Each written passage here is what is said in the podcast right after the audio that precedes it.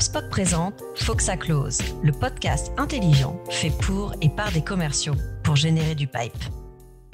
Bonjour à tous et bienvenue dans un nouvel épisode du podcast euh, commercial d'HubSpot Faut que ça close. Aujourd'hui, Mathieu et moi, on a euh, la chance d'avoir Thomas Weber avec nous. Hello Thomas, comment tu vas? Hello, ça va bien. Bonjour à vous, messieurs. Bonjour Thomas.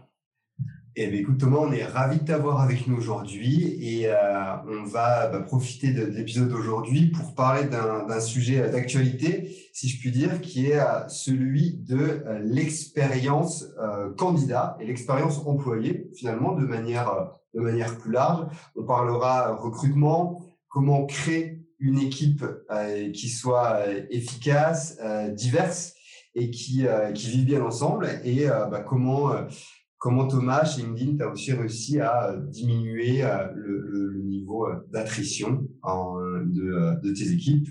Peut-être avant de rentrer dans, dans, le détail de tous ces sujets, Thomas, est-ce que tu peux te, présenter? Tu peux aussi présenter LinkedIn si, si quelqu'un venait à ne pas connaître, mais je ne pense pas que, que ça soit le cas. Oui, on peut, on peut toujours faire ça. Merci beaucoup. Merci de m'avoir invité aujourd'hui. Donc, en effet, je me présente Thomas Weber. Je suis manager vente chez LinkedIn pour la solution marketing en particulier. Donc, pour celles et ceux qui ne connaîtraient pas LinkedIn ou LinkedIn, la vocation de LinkedIn, c'est de créer des opportunités économiques pour le monde entier, pour chacun de nos membres. Et en France, c'est 22 millions de membres.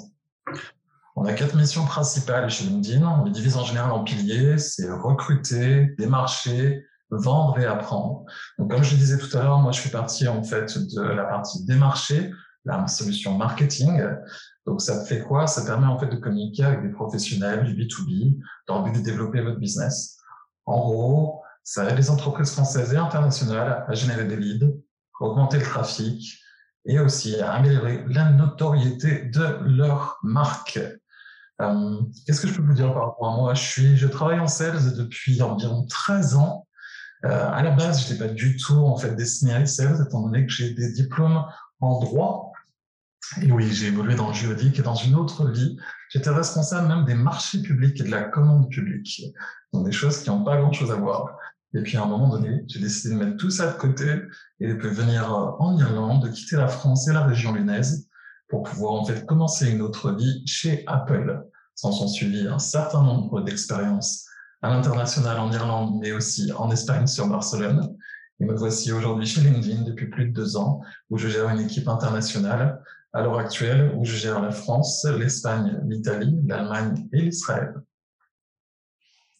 Ça paraît euh, une expérience hyper riche et tu as l'avantage d'avoir vu euh, différentes cultures, euh, différents profils.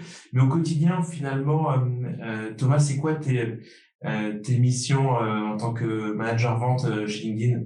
Ouais, alors les missions régaliennes en fait que sont les miennes ou les missions régaliennes en fait de n'importe quel manager, c'est pas forcément exhaustif, mais euh, c'est trouver des talents, les développer, dépasser les objectifs commerciaux bien entendu, et tout ça en créant ou en maintenant une cohésion d'équipe. Donc, euh, si on arrive à créer et à maintenir cette cohésion d'équipe, naturellement, on va faire grandir nos talents et les développer, avec pour espoir de les faire évoluer en interne. Donc, euh, vous allez me dire comment on fait tout ça? Ben, C'est difficile et il faut systématiquement se remettre en question. Mais il y a des bases en fait qui sont présentes et c'est des bases sur lesquelles chez LinkedIn on se s'attarde particulièrement. C'est ce qu'on appelle DIBS. En anglais, ça veut dire Diversity, Inclusion and Belonging. En français, diversité, inclusion et appartenance. Donc, c'est des notions en fait qui sont les, les nôtres, qui font partie de nos valeurs chez LinkedIn qu'on avait déjà avant le Covid et qui ont encore plus de sens de nos jours. Donc, euh, pour pouvoir en fait revenir sur la question, je considère en fait mon poste, mon job en tant que manager vente comme étant une sorte en fait euh, d'agent artistique. Je suis là pour pouvoir faire en sorte de trouver les talents, de les faire briller en leur trouvant de nouveaux contrats, en les mettant en avant et en faisant parler d'eux, et en enlevant tous les obstacles sur leur chemin. C'est mon but.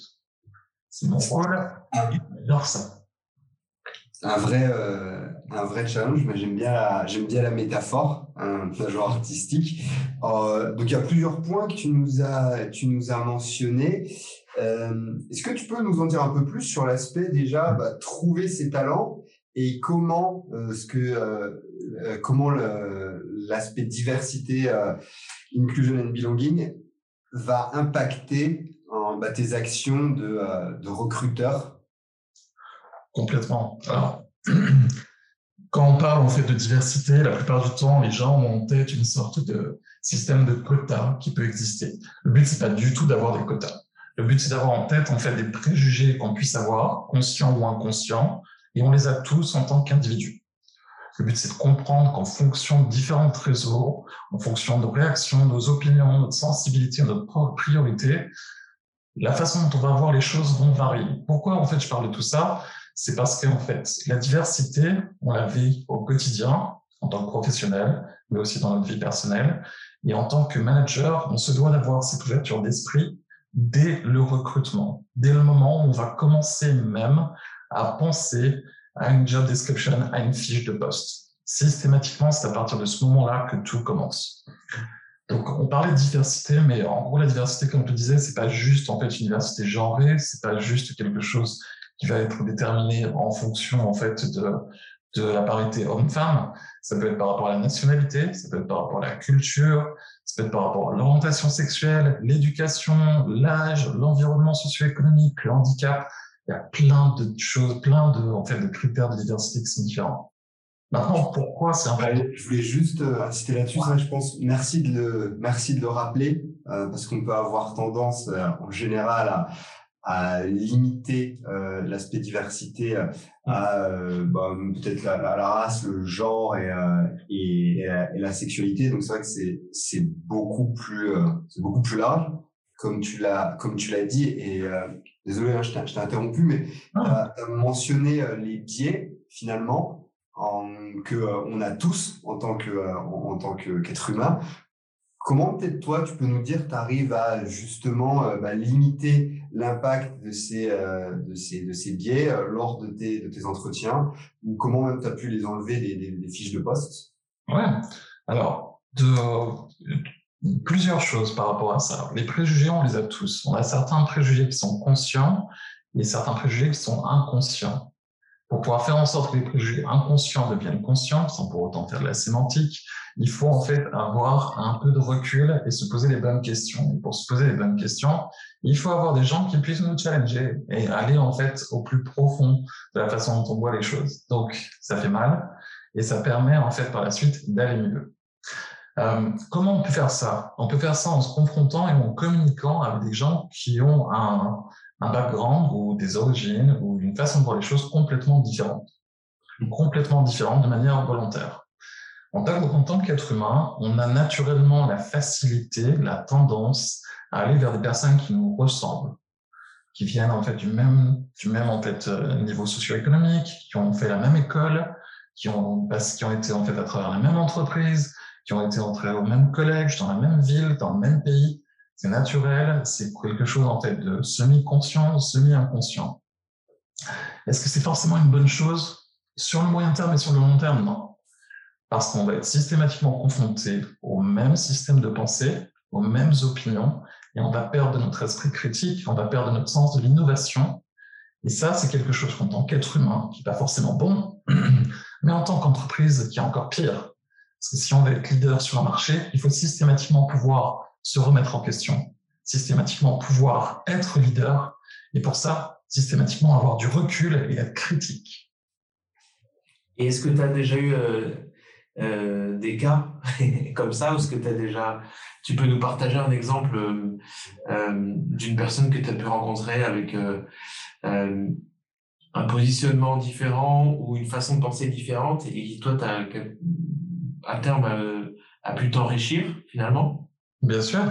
Euh, je peux même en fait euh, partager un exemple de ce que je faisais qui n'était pas correct par le passé. Je vous ai dit tout à l'heure que j'avais en fait un exemple concret par rapport à mon expérience où je viens du domaine juridique. Du coup, j'ai fait une fac de droit. Je n'ai pas fait d'école de commerce, je n'ai pas fait de MBA. Et par définition, j'arrivais à faire les choses. Et j'avais du coup ce préjugé des gens qui venaient d'écoles de commerce, des gens qui avaient un MBA, qui systématiquement en fait pensaient de la même façon, qui systématiquement réagissaient de la même façon et qui avaient un profil similaire. C'était mon préjugé. Où j'ai été en fait à un moment donné euh, call out, donc c'est-à-dire que j'ai un de mes collègues qui m'a dit oui, mais cette façon de penser en fait va à l'encontre même de tes principes d'ouverture d'esprit, car tu, tu pars du postulat que tous et toutes auront la même mentalité, la même façon de réagir à un problème défini. C'est quelque chose dont je n'étais pas conscient, où j'étais sûr que je pouvais, à travers mon, ma façon de voir, donner une chance à tous et à toutes, celles et ceux qui avaient pu aller en école de commerce ou pas. Et en faisant ça, moi-même, j'avais à la fois mes préjugés, mais potentiellement, je pouvais passer à côté de talents qui auraient apporté énormément à mes équipes. Et euh, je suis assez, euh, assez intéressé de, ton expérience sur, sur ce sujet-là. Euh, tu as parlé de l'aspect école de commerce notamment versus, bah, en l'occurrence, toi, tu as une formation initiale qui est dans le, qui est dans le droit tu, tu as des, euh, des euh, profils qui sont euh, complètement différents et qui sont tout aussi intéressants des profils, des profils un peu plus classiques, notamment le, le jeune diplômé d'école de, de, commerce qui a une ou deux années d'expérience. mais tu es quand même un manager commercial. Donc, tu as une target, euh, en tout cas, tu as, la target de, de l'équipe à, à, porter, si je puis dire. Est-ce que tu t'es jamais dit, finalement, bah, c'est peut-être un risque de prendre euh, cette, cette personne parce que ça, ça sort du moule, euh, même si euh, on sait que sur du, du, court terme, même du moyen terme, c'est ce qui va apporter une meilleure performance à, ton équipe. Mais euh, est-ce qu'il y a des fois où tu t'es dit, ah, c'est un peu risqué euh, finalement, et comment tu gères, euh, bah, tu gères cette problématique en interne pas? Ouais, ça arrive en fait à quasi chaque recrutement. Le, le, le risque, la gestion du risque, ça fait partie en fait des choses qu'en tant que manager, on doit en fait limiter, on doit limiter le risque mais on doit aussi en fait prendre des risques parce que notre job c'est aussi de pouvoir voir le talent même s'il est brut pour pouvoir le travailler après et faire en sorte qu'un talent brut devienne un talent raffiné quelque part et puisse en fait grandir donc à travers du coaching, du training, etc. Pour répondre en fait à, à, ta question en deux points, je vais donner des exemples. Dans mon équipe à l'heure actuelle, j'ai des gens qui, alors qu'ils sont commerciaux et qui s'adressent en fait à des entreprises du CAC 40, certains étaient par le passé en fait cuisiniers, réceptionniste en hôtel. Et je parle pas en fait il y a dix ans, je parle en fait dans leur expérience professionnelle précédente. Sauf qu'à travers en fait un processus de recrutement où on a pu en fait mettre en avant leurs compétences naturelles, la façon de réagir par rapport au stress, par rapport à une activité en fait qu'ils n'ont pas l'habitude de faire, et la façon dont les capacités d'analyse qu'ils peuvent avoir, les capacités de priorisation qu'ils peuvent avoir, ces personnes-là ont été en fait décelées comme étant des talents bruts. Ces personnes-là font partie de mes top 5 reps à l'heure actuelle. Tu pourrais nous en dire un peu plus sur ce processus de, de recrutement? Parce que je pense que ça intéresserait pas mal de nos, de nos auditeurs euh, qui, qui cherchent des, toujours des, des commerciaux. Bien sûr. Alors enfin, ça c'est le résultat. Maintenant, en fait, pour arriver à ce résultat, il faut revenir dès le départ. Comme je le disais tout à l'heure, le départ, ça commence avec la fiche de poste avec la fiche de poste où par tendance, on va systématiquement en sales faire une même fiche de poste avec les mêmes mots-clés. Mots-clés qui vont pas forcément être attractifs pour tout le monde. Mots-clés qui vont, chez certaines personnes, se dire non, je vais dans tous les cas, je vais jamais être recruté ou dans tous les cas, je vais jamais être contacté parce que j'ai pas l'expérience nécessaire, parce que je pense pas en fait que je puisse avoir le fit, parce que mon diplôme est dans un domaine complètement différent. Donc, en fonction des mots qu'on va utiliser, des expressions qu'on va utiliser dans notre job description, dans nos fiches de poste, on va naturellement exclure des personnes qui pourtant pourraient être de très bons talents. On va les exclure comment? Soit en fait à travers les mots-clés, soit à travers en fait les, les demandes qu'on peut avoir dans la fiche de poste. C'est quelque chose sur lequel en fait j'ai travaillé avec les équipes sur, sur Dublin et en Europe, revoir en fait les fiches de poste qu'on pouvait avoir pour faire en sorte qu'elles soient plus inclusives. Ça veut dire quoi plus inclusive? Des notions qu'on peut avoir, que ce soit en France ou à l'étranger, comme par exemple demander à tout à chacun qui c'est un minimum une licence ou une maîtrise, c'est quelque chose en fait qui a plus aucun sens de nos jours. Quelqu'un peut avoir en fait une excellente expérience de vie et expérience professionnelle sans pour autant avoir sa licence ou sa maîtrise. Par défaut, en demandant une licence ou une maîtrise, j'exclus des personnes qui pourtant pourraient faire le travail. Ça veut dire aussi que j'ouvre les vannes à beaucoup plus de candidatures potentielles. Donc, il m'incombe d'être sûr de mon processus de recrutement par la suite pour pouvoir écarter les personnes qui ne correspondraient pas au poste. Le but n'étant pas, en fait, de pouvoir offrir un poste à tout à chacun, mais simplement aux personnes qui sont les plus pertinentes pour ce poste en particulier. Donc, refaire, en fait, les fiches de poste, c'est une première chose. Comment on les refait? C'est beaucoup, en fait, de travail, beaucoup, en fait, de réflexion avec des personnes venant de différents horizons, mais aussi avec des gens venant de vos équipes. C'est pas juste entre managers. Il faut avoir en fait un sens de la réalité dans ces fiches de poste. On va aussi en fait revoir la terminologie qui, euh, en sales, de manière générale, une terminologie qui va beaucoup plus parler aux hommes qu'aux femmes. Une terminologie qui pourra potentiellement être beaucoup plus agressive. Une terminologie qui sera beaucoup plus en fait sur la compétition, une terminologie qui, in fine, correspond à ce qui existait il y a une vingtaine d'années. Si on regarde, et je suis juste en fait sur, la, sur, le, sur le genre ici et sur la parité, si on regarde à l'heure actuelle comme des personnes que je puis avoir dans mon équipe, qui sont des mères célibataires, je vous assurer qu'une mère célibataire a beaucoup plus de choses à gérer, de priorités à gérer et de proactivité en fait dans son quotidien que n'importe qui d'autre c'est quelque chose qui, naturellement, de par la façon dont on va faire une fiche de poste, ne va pas forcément, en fait, inciter la personne à candidater. Ce qui est dommage, encore une fois, parce qu'il y aurait une potentielle perte de talent brut. Oui, surtout sur la gestion du temps, je pense qu'elle sera bien meilleure que, que nous trois. Euh, et, euh, et, et, donc, euh, est-ce que tu as un exemple, toi, de, pour les, pour, est-ce que tu peux nous donner tes secrets sur les talents bruts quelles sont les compétences que toi tu regardes et quels mots-clés, par exemple, tu pourrais conseiller ou quelle terminologie tu pourrais conseiller euh, si demain euh, tu rédiges une fiche de poste euh, par rapport à ces compétences-là? Bien sûr. Alors, dans la fiche de poste, déjà, la, chose que je conseille à tous et à toutes de pouvoir indiquer à la fin de la fiche de poste, c'est de pouvoir en fait marquer cette mention très simple. Si à un moment donné vous êtes motivé par le poste, mais que vous ne correspondez pas dans votre expérience à ce qui est demandé à minima, candidatez quand même en expliquant pourquoi. Ah, c'est intéressant. C'est l'inclusion, ouais. Parce que la façon dont on voit le poste à l'heure actuelle mhm. ne sera pas forcément le même poste dans un an. Sans pour autant parler de ce qui est Covid, juste avec les entreprises qui évoluent, avec la croissance naturelle, organique de certaines entreprises. Le poste d'aujourd'hui ne sera pas forcément le poste de demain. Du coup, les compétences recherchées aujourd'hui ne seront pas forcément les mêmes que celles de demain. Donc ça, c'est la première chose que je demanderais à chacun d'entre nous, sales managers, d'avoir conscience de cela et de pouvoir changer cette notion d'inclusion dans les fiches de poste. La fiche de poste, c'est une étape, c'est juste une étape. Pour être sûr de pouvoir avoir suffisamment de talent venant de partout, il faut aussi en fait diversifier son réseau, connecter en tant que manager avec un certain nombre d'initiatives locales, ne pas penser que les services recrutement vont faire en fait le, travail eux-mêmes soyons honnêtes, la relation en fait recrutement manager a complètement changé. La création en fait de pipeline de candidats, elle est à 50% chez le manager vente et à 50% chez le recruteur pour toujours avoir en fait des talents qui soient disponibles. Comment on fait ça? On se met en contact avec un certain nombre en fait euh, d'écoles locales, que ce soit des écoles de formation privées, publiques, des écoles de commerce, des facultés, mais aussi avec les initiatives gouvernementales. Pour l'emploi, un jeune emploi récemment.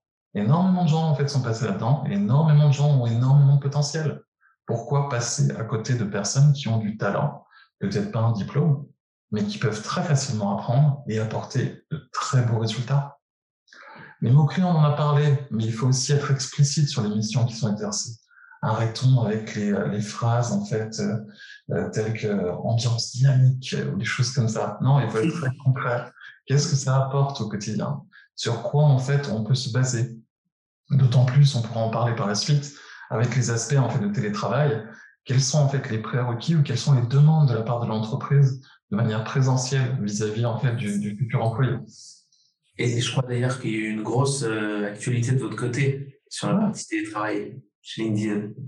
Tout à fait. En fait, euh, ça, c'est ce que j'aime en fait chez LinkedIn, c'est cette capacité à pouvoir écouter le retour, le feedback des employés pour pouvoir en fait changer et admettre ses erreurs. C'est en fait ce qu'on appelle du growth mindset. Laissez-moi expliquer. Il y a ça en fait après deux mois, on a été averti du fait que chaque employé chez LinkedIn, de manière globale, serait amené à travailler 50% depuis sa maison ou autre part et 50% au bureau, de manière obligatoire. Quelque chose qui n'a pas été bien pris du tout par les employés, en expliquant en fait à l'entreprise que d'une région à une autre, d'un pays à un autre, d'une équipe à une autre, d'un département à un autre, on n'avait pas les mêmes besoins de pouvoir être en fait, physiquement au bureau, on n'avait pas les mêmes besoins de pouvoir travailler à distance ou pas. Une réflexion globale a été faite et du coup, la solution en fait que vous avez sans doute vu dans les médias il y a à peu près deux ou trois semaines a été annoncée. À partir de maintenant, c'est l'individu qui sera au centre de tout et c'est la relation employé-manager qui va définir quels seront les besoins pour l'équipe de pouvoir être en présentiel ou non. Je m'explique. Dans mon équipe, je vais avoir des personnes qui vont vouloir venir cinq jours par semaine, des personnes qui vont vouloir venir une fois toutes les deux semaines, et ce sera totalement accepté. Et je serai là pour pouvoir en fait faire en sorte que l'un comme l'autre ait les mêmes égalités de chance, les mêmes visibilités. C'est d'autant plus un challenge pour le manager, mais c'est quelque chose qui va permettre aux employés d'être bien, d'avoir ce sentiment d'appartenance et de fierté de travailler pour l'entreprise, mais aussi pour nous, soyons honnêtes, en tant qu'employeurs, ça nous permet d'avoir beaucoup plus de potentiels candidats où qu'ils soient. Et je suis d'ailleurs étonné qu'il n'y ait, pas autant d'entreprises qui, euh, en tout cas sur la France, euh, aient, euh, pris en compte ce, point-là. Et au final, c'est quand même euh, on reste quand même presque disrupteur quand on offre ce genre de flexibilité qui, pour moi, euh, devait être un peu la, la norme. C'est sûrement un autre, un autre, un autre sujet. Euh, tu évoquais les fiches de poste comme point de départ mhm. sur les phases de recrutement et sur le recrutement en général. Euh, une fois qu'on a bien identifié les compétences clés qu'on souhaite mettre en avant et, euh, et l'inclusion toujours au cœur en fait de, euh, de, de la rédaction et, euh, et nos préoccupations. Euh, comment est-ce que toi tu vois ensuite les, le, le, process de recrutement tout en gardant cette, bah, cette richesse, cette, cette diversité euh, pour, bah, pour avoir une équipe, une équipe diversifiée tout simplement? Ouais, alors parce que justement on va pas avoir le même genre de profil qui vont passer les sessions de recrutement. Certains seront, comment dirais-je, habitués à pouvoir passer à travers un système de recrutement avec d'abord le recruteur, puis une deuxième personne, une troisième personne, une quatrième personne. Et pour d'autres, ce sera tout nouveau parce qu'ils ont juste parlé à une personne et au bout d'un quart d'heure, ils avaient un contrat. Du coup, il faut toujours dans la communication et la transparence. C'est un travail qu'on fait avec le recruteur. C'est après la première conversation, définir en fait le plan des différentes étapes pour pouvoir dire de quoi nous allons parler, quelles seront les compétences et les domaines sur lesquels on va leur poser des questions, quelle est la façon dont on leur conseille de pouvoir organiser leurs réponses et quelles seront les étapes suivantes, positives ou négatives. En partant du principe qu'on leur communique dès le départ ces informations, il n'y a pas de piège. Un entretien, c'est pas censé être un piège. Un entretien, c'est censé être l'opportunité pour les candidats d'être juste eux-mêmes et pour nous, en tant que recruteurs-managers, de pouvoir voir s'ils vont pouvoir ajouter de la valeur à notre équipe pas juste ressembler à notre équipe, pas juste être là et avoir ce qu'on appelle un, cultural, en fait, euh, un culture fit, c'est pas du tout ça. Il faut qu'on ait un culture add, qui puisse ajouter quelque chose en plus. C'est ça, cette notion de diversité. C'est quoi la, différence entre culture fit et culture add pour ceux qui n'ont euh, qui pas forcément en tête? Bien sûr, Culture Fit, je vais regarder en fait ce qu'il en est à l'heure actuelle. On en est tapé, où je vais essayer en fait par définition de prendre quelqu'un qui puisse s'intégrer à mon équipe maintenant, parce qu'il va correspondre à peu près à telle ou telle valeur, parce qu'il va faire en sorte de pouvoir bien s'entendre avec telle ou telle personne, parce que le profil psychologique va pouvoir en fait aller avec telle ou telle personne dans mon équipe. Là, c'est un Culture Fit. Culture Fit, ça va vous permettre en fait d'avoir un statu quo dans votre équipe ça vous permet en fait de conserver les choses telles qu'elles sont à l'heure actuelle. Un cultural ad, ça va vous permettre d'être leader avec votre équipe sur votre marché. Parce que systématiquement, vous allez prendre en fait, bien entendu, des caractères qui peuvent s'entendre ou pas, mais avec des gens qui ont une vision potentiellement différente. C'est encore une fois cette notion de diversité, soit par rapport à leur éducation, soit par rapport à leur environnement socio-économique, soit leur façon de voir les choses, soit leur expérience. Dire quelqu'un qui, on est dans la vente, quelqu'un qui a fait en fait de la vente de produits surgelés par téléphone, quelqu'un qui a fait du porte-à-porte pour pouvoir en fait vendre des fenêtres, quelqu'un qui a fait en fait de la vente de loi de défiscalisation par téléphone, et juste quelqu'un qui était là pour pouvoir répondre à des questions au service client, mais qui transformait ça en une opportunité de pouvoir rajouter un contrat en fait, je sais pas, de couverture pour 50 euros en plus. C'est des choses qu'on n'a pas naturellement en fait dans nos équipes. C'est des gens qui vont rajouter une autre façon de penser et qui vont nous permettre d'être encore plus forts. Ce podcast vous est proposé par HubSpot, la plateforme de gestion de la relation client parmi les leaders du marché. HubSpot fournit les logiciels et l'accompagnement nécessaires pour aider les entreprises à accélérer leur croissance. Et euh, euh, on, va, on va avancer un peu plus euh, sur les, actions que, que tu as mis en place pour une fois que tu as recruté ces top talents, les garder. Mais j'avais peut-être une, une, dernière question pour clore un peu cet aspect, cet aspect recrutement. Est-ce que, parce que évidemment, tu travailles chez LinkedIn, donc il y avait déjà plein d'actions de mis en place. Vous pas, vous partiez partiez pas de zéro, j'imagine. Euh, cela dit, avec euh, bah, euh, l'évolution notamment des, des, fiches de poste, tu parlais des actions de entre guillemets prospection euh, que tu mets en place pour, euh, pour échanger avec des candidats et générer du pipe. Est-ce qu'avec toutes ces actions maintenant, tu te rends compte que tu as un, un haut de l'entonnoir, le haut du funnel, si on fait une métaphore commerciale, qui est beaucoup plus diverse et combien de temps ça a mis pour que ça, ça fonctionne finalement? Ça va, donc oui, beaucoup plus diverses. Combien de temps ça peut mettre Ça va dépendre, comme tu l'as dit, en fait, des, des, entreprises et de leur façon de recruter et de leur, euh, leur acquisition. Si quelqu'un en fait va recruter une à deux personnes simplement par an, ça va prendre beaucoup plus de temps que quelqu'un qui va recruter une à deux personnes par mois. Parce qu'il y aura forcément en fait des retours, des feedbacks et une amélioration naturelle du process qui va se mettre en place. Euh, comment je suis sûr à l'heure actuelle que ça marche et pourquoi à l'heure actuelle ça marche quasiment tout seul? C'est parce que au-delà en fait de cette volonté d'être diversifié dans le recrutement, on communique en interne aussi sur cette volonté auprès de nos équipes, en expliquant pourquoi, en expliquant ce que ça peut leur apporter, quel est l'impact pour l'entreprise, au-delà de l'inclusion et de l'appartenance, mais aussi en termes de résultats, avec de meilleurs résultats en fait, avec des idées nouvelles, et aussi avec une marque employeur qui est beaucoup plus importante, donc qui va permettre aussi d'attirer d'autres d'autres candidats. Mais à partir du moment où vous avez vendu ces visions à vos équipes, vos équipes vont être naturellement des ambassadeurs. Et naturellement, ils vont aussi avoir cette logique-là et naturellement proposer des candidats qui soient divers. Parce qu'ils vont vouloir garder cette identité, cette identité en fait diversifiée, parce que même d'un point de vue personnel, ça va beaucoup leur apprendre. Mais merci. Je pense que ça, c'est quand même, euh, quand même utile. Évidemment, le, le volume de recrutement hein, un, un, impact, un impact clé. Mais c'est vrai que chez HubSpot, on a vraiment ce focus d'avoir, le, encore une fois, le haut du, du funnel le plus divers possible. Et après, évidemment, euh, les meilleurs sont les meilleurs sont, sont sélectionnés, euh, peu importe les, les, autres, les autres critères. Tout à fait. Et euh, si je peux me permettre en fait, d'ajouter juste une chose, ouais, bien sûr. En fait, par rapport au funnel de candidats, c'est aussi par rapport au funnel de recruteurs. On a tous et toutes en fait, été partis d'un panel de recruteurs pour en fait des euh, différents emplois dans nos équipes ou ailleurs. Il faut qu'on ait aussi une diversité dans les recruteurs. Il faut qu'on ait des gens qui aient fait un sales depuis très longtemps, des gens même certaines fois qui viennent de CSM ou de support ou n'importe quelle autre fonction.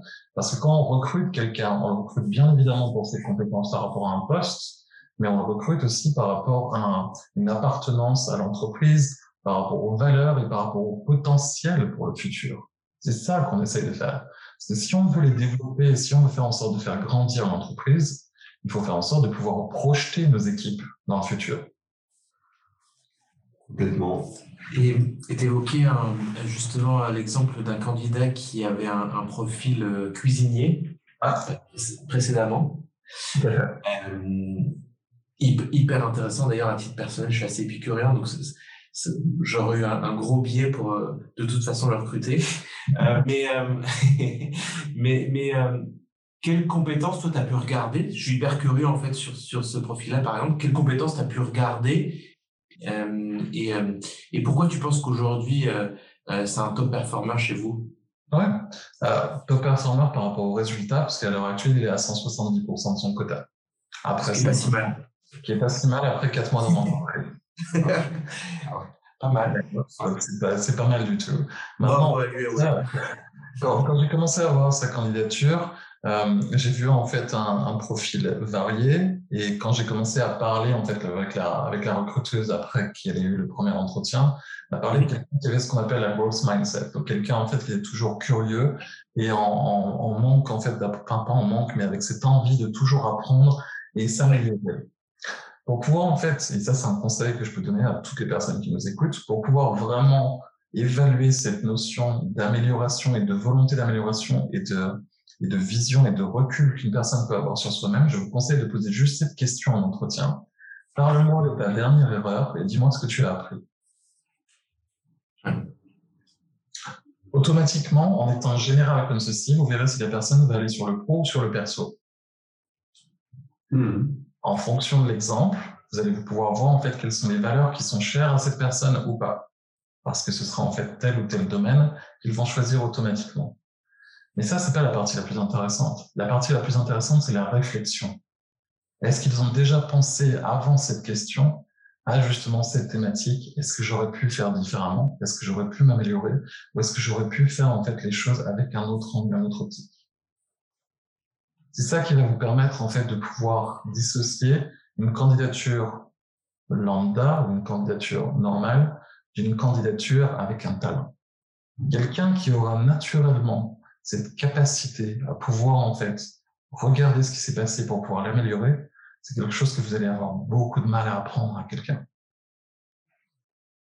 Ok. Euh, amis euh, managers commerciaux, recruteurs, euh, vous avez une, question à poser pour les candidats. Préparez votre préparez votre réponse. C'est une bonne c'est une bonne c'est une bonne question à anticiper. Je, je, voudrais qu'on avance un peu dans la la phase de vie, si je puis dire, de l'employé. Finalement, alors Thomas, bah, c'est intéressant parce que tu nous disais pour le coup que tu as, des équipes euh, très diverses euh, qui sont basées dans différents endroits, de nationalités différentes, avec des euh, backgrounds professionnels aussi différents. Comment là ton job de manager évolue pour être sûr que bah, tout, ce, tout ce petit monde, si je puis dire, vive bien ensemble et arrive à, bah, à bien performer? C'est ça. c'est très difficile. Je ne vais pas mentir, c'est très difficile. Parce qu'il faut faire en sorte de pouvoir avoir à cœur les intérêts particuliers, mais aussi l'intérêt de l'esprit d'équipe. Je ne vais pas pour autant paraphraser les, philosophes de Lumière, la somme des intérêts particuliers n'est pas égale à l'intérêt général. Et il faut en fait essayer de faire en sorte que ça marche, que ça colle et qu'on ait nos objectifs et encore mieux ça. Donc, euh, comment on fait ça? Euh, À partir du moment où quelqu'un a signé son contrat et qu'il est recruté, il rentre naturellement dans ce qu'on appelle la honeymoon phase. Donc, on est dans la lune de miel tout va bien, c'est génial, les étoiles dans les yeux, jusqu'à la première ou la deuxième semaine d'onboarding, on se dit, ah ouais, c'est ça en fait. Pour éviter en fait cette, cette chute vertigineuse, qui est en fait la fin de la lune de voilà, et aller vers un et voir quelqu'un en fait qui part de l'entreprise, il faut maintenir une certaine cadence et un certain rythme de contact avec la personne une fois que ça a été signé. J'ai des personnes dans mon équipe qui ont signé leur contrat et qui vont simplement commencer trois mois après chez moi. Je fais quoi pendant ces trois mois? Je les laisse de côté, je les recontacte une semaine après pour leur dire pour, pour info, tu viens à 8 h lundi? Non. Je vais les associer systématiquement à ce que je fais. Je vais prendre contact toutes les deux semaines avec eux pendant un quart d'heure, 20 minutes, une demi-heure pour parler de tout et de rien, mais aussi pour les tenir au courant de ce qui se passe en interne. Je vais communiquer proactivement au sein de mon équipe le nom de la personne avec le lien en fait vers leur profil LinkedIn en leur demandant de prendre contact pour pouvoir en faire en sorte de créer du lien sur en fait social. On va aussi organiser des activités, ce qui m'est arrivé par le passé, surtout quand on était en période de confinement pur. Qu'on avait décidé de faire avec, euh, avec mon équipe à l'époque, c'est d'enregistrer en fait des vidéos où on se présentait tous rapidement avec un, un fun fact, donc quelque chose de complètement anecdotique nous concernant, pendant 20 secondes. Je fais un montage rapide, j'envoie ça, je n'ai eu que des retours super positifs. Mais c'est parce qu'en fait, à l'heure actuelle, de par ce qu'on vit, il n'y a plus forcément en fait de différence entre pro et perso. Parce qu'en particulier, quand vous avez quelqu'un qui commence en télétravail ou depuis un autre pays, Vous pouvez pas vous baser simplement sur les, les réseaux de communication qu'on avait jusqu'à présent, sur la façon de communiquer qu'on avait jusqu'à présent. Il faut qu'on puisse créer ce lien, créer cette appartenance, créer cette identité de manière différente. Alors on a tous et tous, on a tous et toutes en fait fait des, des Je pense qu'on a tous ras-le-bol, en fait, des caouts ou des quiz ou quoi que ce soit depuis un an et demi. Et on s'est rendu compte que c'était très super. Mais euh, maintenant, on est tous super doués, on sait tous plein de faits. Je pense qu'on peut tous aller à la question pour un champion. Mais euh, il faut faire autre chose. Il faut en fait, dès le départ, faire en sorte que ces nouveaux employés aient cette vision et cette identité pour qu'ils puissent, en fait, une fois qu'ils arrivent vraiment dans l'entreprise et dans votre équipe, que ce soit un réflexe de savoir comment on communique, pourquoi on communique, et qu'ils puissent en fait être beaucoup plus rapidement prêts. Ça évite en fait cette notion de divorce et ça permet au contraire de renforcer cette notion d'appartenance. Notion d'appartenance qui va être clé pour pouvoir en fait aller de l'avant et faire grandir vos équipes. Et tout ça, ça se passe comment? Ça se passe en fait en mettant en place un système de confiance avec vos équipes, que ce soit avec les équipes actuelles ou les nouveaux. Et rien de tel que la confiance d'être vous-même, naturel, en expliquant en fait qui vous êtes d'un point de vue pro, d'un point de vue pro, ce qu'ils peuvent attendre de vous, ce sur quoi en fait vous avez des progrès à faire. Et ça, ça va naturellement en fait créer un climat de confiance avec eux et de respect mutuel. C'est clé. C'est quelque chose sur quoi il faut se baser et commencer avec chacune de nos équipes. Surtout quand on est à distance et qu'on ne voit pas les gens au quotidien. On a tous pu s'en rendre compte, toute la communication non verbale à laquelle on était habitué en entreprise. À partir du moment où on est derrière un écran, ça n'existe plus. J'ai embauché toutes mes équipes à l'heure actuelle, et j'irais même jusqu'à dire l'équipe que je gère à l'heure actuelle, je n'en ai pas vu plus de 20% en face à face. C'est dingue. C'est quelque chose qui me manque terriblement. C'est quelque chose qui, parce que je suis peut-être de la vieille école, ou peut-être parce que je suis un animal social, j'en sais rien, mais je sais que ça ne manque pas forcément au même degré à tout le monde. Et il faut que je puisse respecter ça en tant que. Complètement. Et euh, alors, euh, bah, on, a, euh, on a parlé de cette, de cette update finalement chez, chez LinkedIn où vous donnez bah, beaucoup plus de liberté à, à tous vos employés. Dans cet aspect de, bah, de rétention finalement des talents, de progression des, des talents, Comment ça, comment ça va changer la donne? Alors, euh, c'était il y a dix jours, donc je ne sais pas si tu as eu le temps forcément de, de, te poser là-dessus. Euh, mais si, euh, est-ce qu'il y a des évolutions qui vont être d'une certaine manière rattachées à une localisation? Est-ce que tu penses que quand on arrivera sur un monde hybride avec des gens au, bureau et des gens à distance, bah, comment tu vas t'y prendre pour arriver à, à, maintenir le même niveau de euh, si je puis dire, de, communication, et puis qu'il soit euh, à un niveau euh, égalitaire entre ces deux, ces deux populations. Est-ce que c'est des choses sur lesquelles déjà tu as pu réfléchir et, comment tu vois ça? C'est, une très bonne question et c'est une très bonne thématique parce que c'est vraiment d'actualité. Comme tu l'as dit, c'était il y a dix jours. Donc, il y a différentes conversations qui existent en interne entre managers et bien entendu directeurs, senior directeurs et VP pour faire en sorte qu'on ait une consistance dans notre approche, qu'on soit toujours en accord avec notre philosophie et nos valeurs d'entreprise tout en prenant en compte les intérêts particuliers dont on parlait. Donc à l'heure actuelle, les, modèles qu'on va avoir dans l'avenir sont un modèle en fait hybride ou un modèle en fait où on pourra être en télétravail à 100% au sein du pays pour lequel on aura le poste qui sera basé. Exemple, en Irlande, pour en fait la plupart des fonctions sales, la plupart des fonctions commerciales chez LinkedIn. Est-ce que pour autant on pourra travailler depuis un autre pays? Oui, si une demande est faite et si elle est acceptée en fait par, par notre leadership, par le management. Vous pourrez travailler de manière permanente depuis un autre pays. C'est ce qu'on appelle une relocalisation. Je ne vais pas rentrer dans les détails, mais on a aussi en fait d'autres systèmes de travail depuis un autre pays pendant un certain nombre de jours qui sont mis en place. C'est mis en place en fait par rapport au Covid, mais pas que par rapport au Covid. Aussi pour pouvoir avoir une notion de, cet équilibre de travail en fait et et de vie professionnelle vie personnelle donc c'est quelque chose qui est très important et qui est très sympa à pouvoir mettre en place.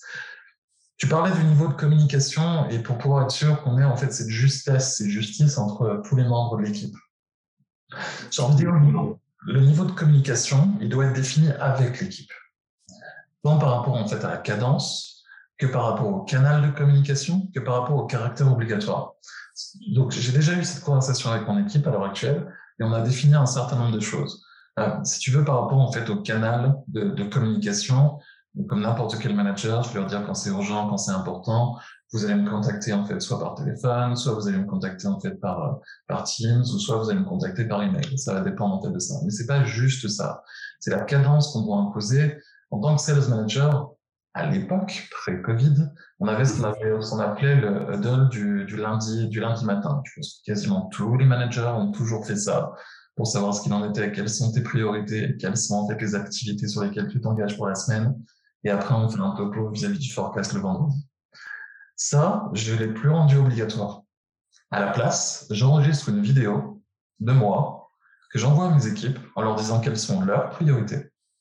Un fun fact, des stats, et ils regardent cette vidéo quand ils veulent entre lundi et le mardi.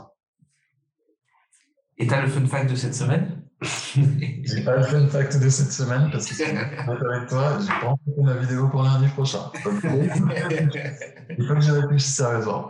En général, soit je prends une, une, une quote, non, soit je prends en fait une citation, soit j'essaie de regarder en fait un fun fact qui existe par rapport à certains de leurs de leur, de leur pays ou des pays en fait que je gère pour pouvoir essayer aussi de leur montrer que je m'intéresse à leur marché leur montrer en fait que c'est pas juste quelque chose qui apparaît sur un fichier forecast pour moi, mais c'est quelque chose qui est important de comprendre et de connaître leur culture. J'ai dit tout à l'heure que je gérais le marché israélien, c'est bientôt en fait euh, les, fêtes religieuses en fait en Israël, donc quasiment tout va être fermé. Donc on communique aussi pas mal par rapport à ça pour pouvoir faire en sorte que même le reste de l'équipe qui n'a pas du tout connaissance de ce qui se passe sur le marché israélien, et en tête, ah ouais, c'est vrai, le mois de septembre, c'est un peu difficile d'un point de vue forecast pour eux ça permet aussi d'avoir une ouverture sur le monde et d'avoir en fait cette cohésion d'équipe, même si les marchés sont pas similaires du tout. Donc euh, la cadence super importante, le canal super important, mais le caractère obligatoire aussi. Combien de meetings on a fait sur Zoom où on nous a demandé de pouvoir obligatoirement mettre nos caméras? J'adore mon équipe, mais j'ai pas forcément en fait envie de toujours les voir. Si en même temps ils veulent s'occuper en fait de leurs enfants, mais écoutent ce, qu'ils font, ce que je fais, ils font de la cuisine, qu'ils en profitent en fait pour pouvoir aller marcher dans le parc ou promener leur chien, ça me va totalement. Ce caractère de caméra obligatoire, pour moi, ne devrait pas exister. Et au-delà de ça, on a aussi ce qu'on appelle chez LinkedIn, et en particulier pour la solution marketing, la Crunch Week. On essaye un minima une fois par trimestre de pouvoir en fait laisser à nos équipes une semaine entière sans aucun meeting interne. C'est dur quand on est manager. c'est dur, c'est très frustrant, mais il faut encore une fois en fait qu'on puisse respecter ça pour bien nous équipes. Et sincèrement, on le voit dans les résultats. Systématiquement après une crunch week, on se rend compte que les résultats sont bien meilleurs. Encore une fois, une opportunité pour nous de réfléchir sur notre impact et notre rôle réel en tant que manager. Est-ce qu'on est là juste pour pouvoir être hébergé ou est-ce qu'on est là pour pouvoir en fait réagir, se remettre en question et s'adapter? Est-ce qu'on tenterait pas un Crunch Month en septembre pour voir euh, si les résultats sont meilleurs? Alors, on l'a pas fait en Crunch Month, mais ce qu'on a fait, euh, c'est de manière en fait mensuelle. On a, on a fait le No Meeting Day, et ça, c'est pas juste pour la solution marketing de LinkedIn, mais c'est partout en fait pour tout LinkedIn, systématiquement. Maintenant, le Crunch Month, ça va être très très délicat me concernant. oh, il est compliqué celui-là. On a, on a effectivement quelque chose de similaire sur les vendredis. Euh, plus de meeting interne les, les, les vendredis. Et, euh, et pour la première fois, il y a eu une semaine euh, qui a été euh, imposée à tout le monde, euh, une semaine de congé en juillet qu'on a appelé Unplugged. Ouais. Euh, et, et, entièrement d'accord avec toi, ça, ça fait du bien et c'est bien aussi de l'imposer euh, parce que parfois même euh, des personnes dans ton équipe vont pas forcément euh, d'elles-mêmes être proactives là-dessus. Et, et, et, je te rejoins totalement. en tout cas, je savais pas que vous aviez une, une crunch week et c'est intéressant aussi à creuser. En tout cas, je pense que ça donne des bonnes idées à nos auditeurs. Euh, sur bah, sur comment être être proactif là-dessus et, et, comme comme tu l'as bien dit la Zoom fatigue je pense qu'elle a bien touché tout le monde euh, donc, il faut aussi euh, réfléchir maintenant à des nouvelles façons de, de, travailler avec une barrière de plus en plus fine de pro-perso. C'est pas toujours évident. Ouais, totalement d'accord, totalement d'accord. Et c'est systématiquement la remise en question, c'est systématiquement l'amélioration. Il n'y a pas de solution parfaite à l'heure actuelle. C'est quelque chose qu'on n'a jamais connu, jamais vécu avant. On essaie juste de faire au mieux. Et pour être sûr de faire au mieux, il faut garder en tête ce qui en vaut la peine. Ce sera toujours l'humain avant toute chose. Thomas, écoute, euh, peut-être une, euh, une dernière question parce qu'on arrive à la fin, euh, à la fin de cet épisode. Peut-être un conseil que tu, que tu pourrais donner à un responsable commercial, mais d'une société un peu plus petite, qui a un peu moins de demandes entrantes que, que LinkedIn et qui a moins de candidatures, je dirais, je dirais spontanées. Peut-être si tu devais lui donner allez, trois points sur lesquels ben, toi, tu te, euh, tu te concentrerais, ce serait quoi pour arriver à attirer les meilleurs talents et les garder? Pas facile comme question. Hein. Surtout en peu de temps. La première chose, être sûr de vos valeurs et de votre vision. Pas sur du court terme, mais sur du long terme. Parce que les personnes que vous recrutez maintenant, si vous voulez les garder, il faut être sûr que dans deux, trois ou cinq ans, vos visions et vos valeurs seront les mêmes. Parce que sinon, automatiquement, vous allez perdre des gens qui ne vont plus adhérer à cela. Donc, ayez en fait une vraie vision dans un premier temps. Dans un deuxième temps, travaillez votre image de marque. Travaillez votre image d'entreprise.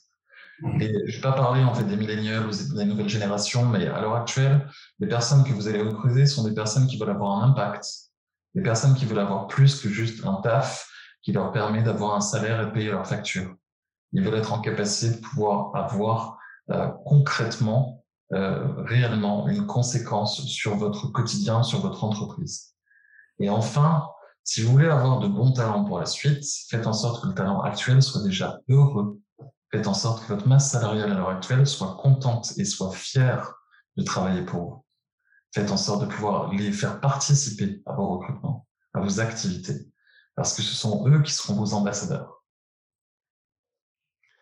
Hop, ben écoute, euh, merci beaucoup, euh, merci beaucoup Thomas. Je pense que c'est, euh, sera utile à, beaucoup de monde, surtout, c'est une bonne nouvelle, hein, mais le, chômage descend et, et la, la bataille des talents est, est, toujours de plus en plus, de plus en plus dure. Donc, c'est des actions qui vont, bah, qui vont intéresser beaucoup de monde. Thomas, merci beaucoup. Et euh, bah, écoute, on te souhaite euh, une, une, bonne fin de journée. Est-ce que, peut-être, je sais que chez, LinkedIn, vous, euh, vous recrutez constamment. Est-ce qu'on peut dire à des, des, personnes potentiellement intéressées de te contacter? Totalement. Vous pouvez me contacter sur LinkedIn. On recrute systématiquement, que ce soit pour des postes francophones ou autres. Et chez LinkedIn ou ailleurs, les recrutements, c'est une des entreprises, c'est un des piliers qu'on peut avoir. C'est une des choses les plus importantes qui sont qui sont au cœur de, de notre métier. Et euh, mais c'est pas que ça. C'est-à-dire que si vous voulez en fait rechercher un travail, ça passe par un réseau. Commencez à rentrer en contact avec moi, commencez à rentrer en contact avec Mathieu, avec Yann, commencez à parler. même si tout de suite vous ne cherchez pas, dans l'avenir vous pourrez chercher. Et c'est ce réseau qui vous permettra de pouvoir avoir le poste de vos rêves. Donc ne pensez pas juste court-termiste, transactionnel, pensez stratégique, long terme. Et valeurs. Et valeurs. Mais en tout cas, merci beaucoup Thomas euh, euh, pour euh, ton intervention aujourd'hui qui, qui, était hyper riche. Et puis, bah, j'espère que, que, tout le monde a, pu apprécier. Et, et, on vous dit à très vite pour un prochain épisode. Au revoir, messieurs. Au revoir. À bientôt. Retrouvez-nous sur www.upspot.fr.